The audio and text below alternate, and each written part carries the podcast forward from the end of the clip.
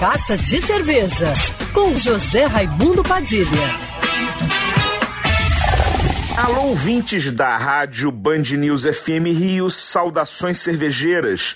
Bem-vindos ao Carta de Cerveja de hoje. Uma prova de que a cerveja artesanal do pequeno produtor independente faz parte da chamada indústria criativa é o projeto que foi lançado essa semana pelo e-commerce Cerveja Box, que criou uma seleção com seis rótulos exclusivos feitos colaborativamente em parceria com seis profissionais do mercado brasileiro de cervejas artesanais e a microcervejaria Bragantina. A ideia era que cada um criasse a sua cerveja para os assinantes do Cerveja Box, com seis rótulos inéditos. A proposta era trazer a personalidade de cada um desses parceiros para a cerveja e que de fato fosse a cerveja de cada um deles.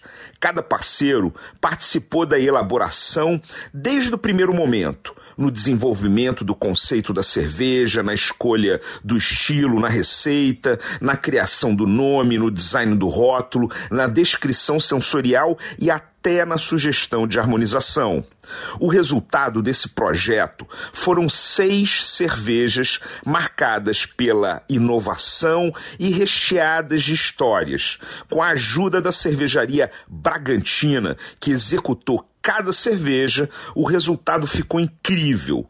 Uma English Porter com goiabada, feita pela Steph Monteiro, uma Weiss com cascas de laranja, feita pela Priscila Colares, uma Belgian Blonde Ale do casal Amanda Henriques e Anderson Sene, uma Juicy India Pale Lager com cajá, feita pelo Ângelo Nunes, uma Sour com graviola e cambuci, do Marcelo Doratiotto e do Leandro Martins, e uma Italian Pils, que é uma tendência em termos de estilo nos Estados Unidos atualmente, feita por mim. Saudações cervejeiras e para me seguir no Instagram, você já sabe, arroba Padilha Sommelier.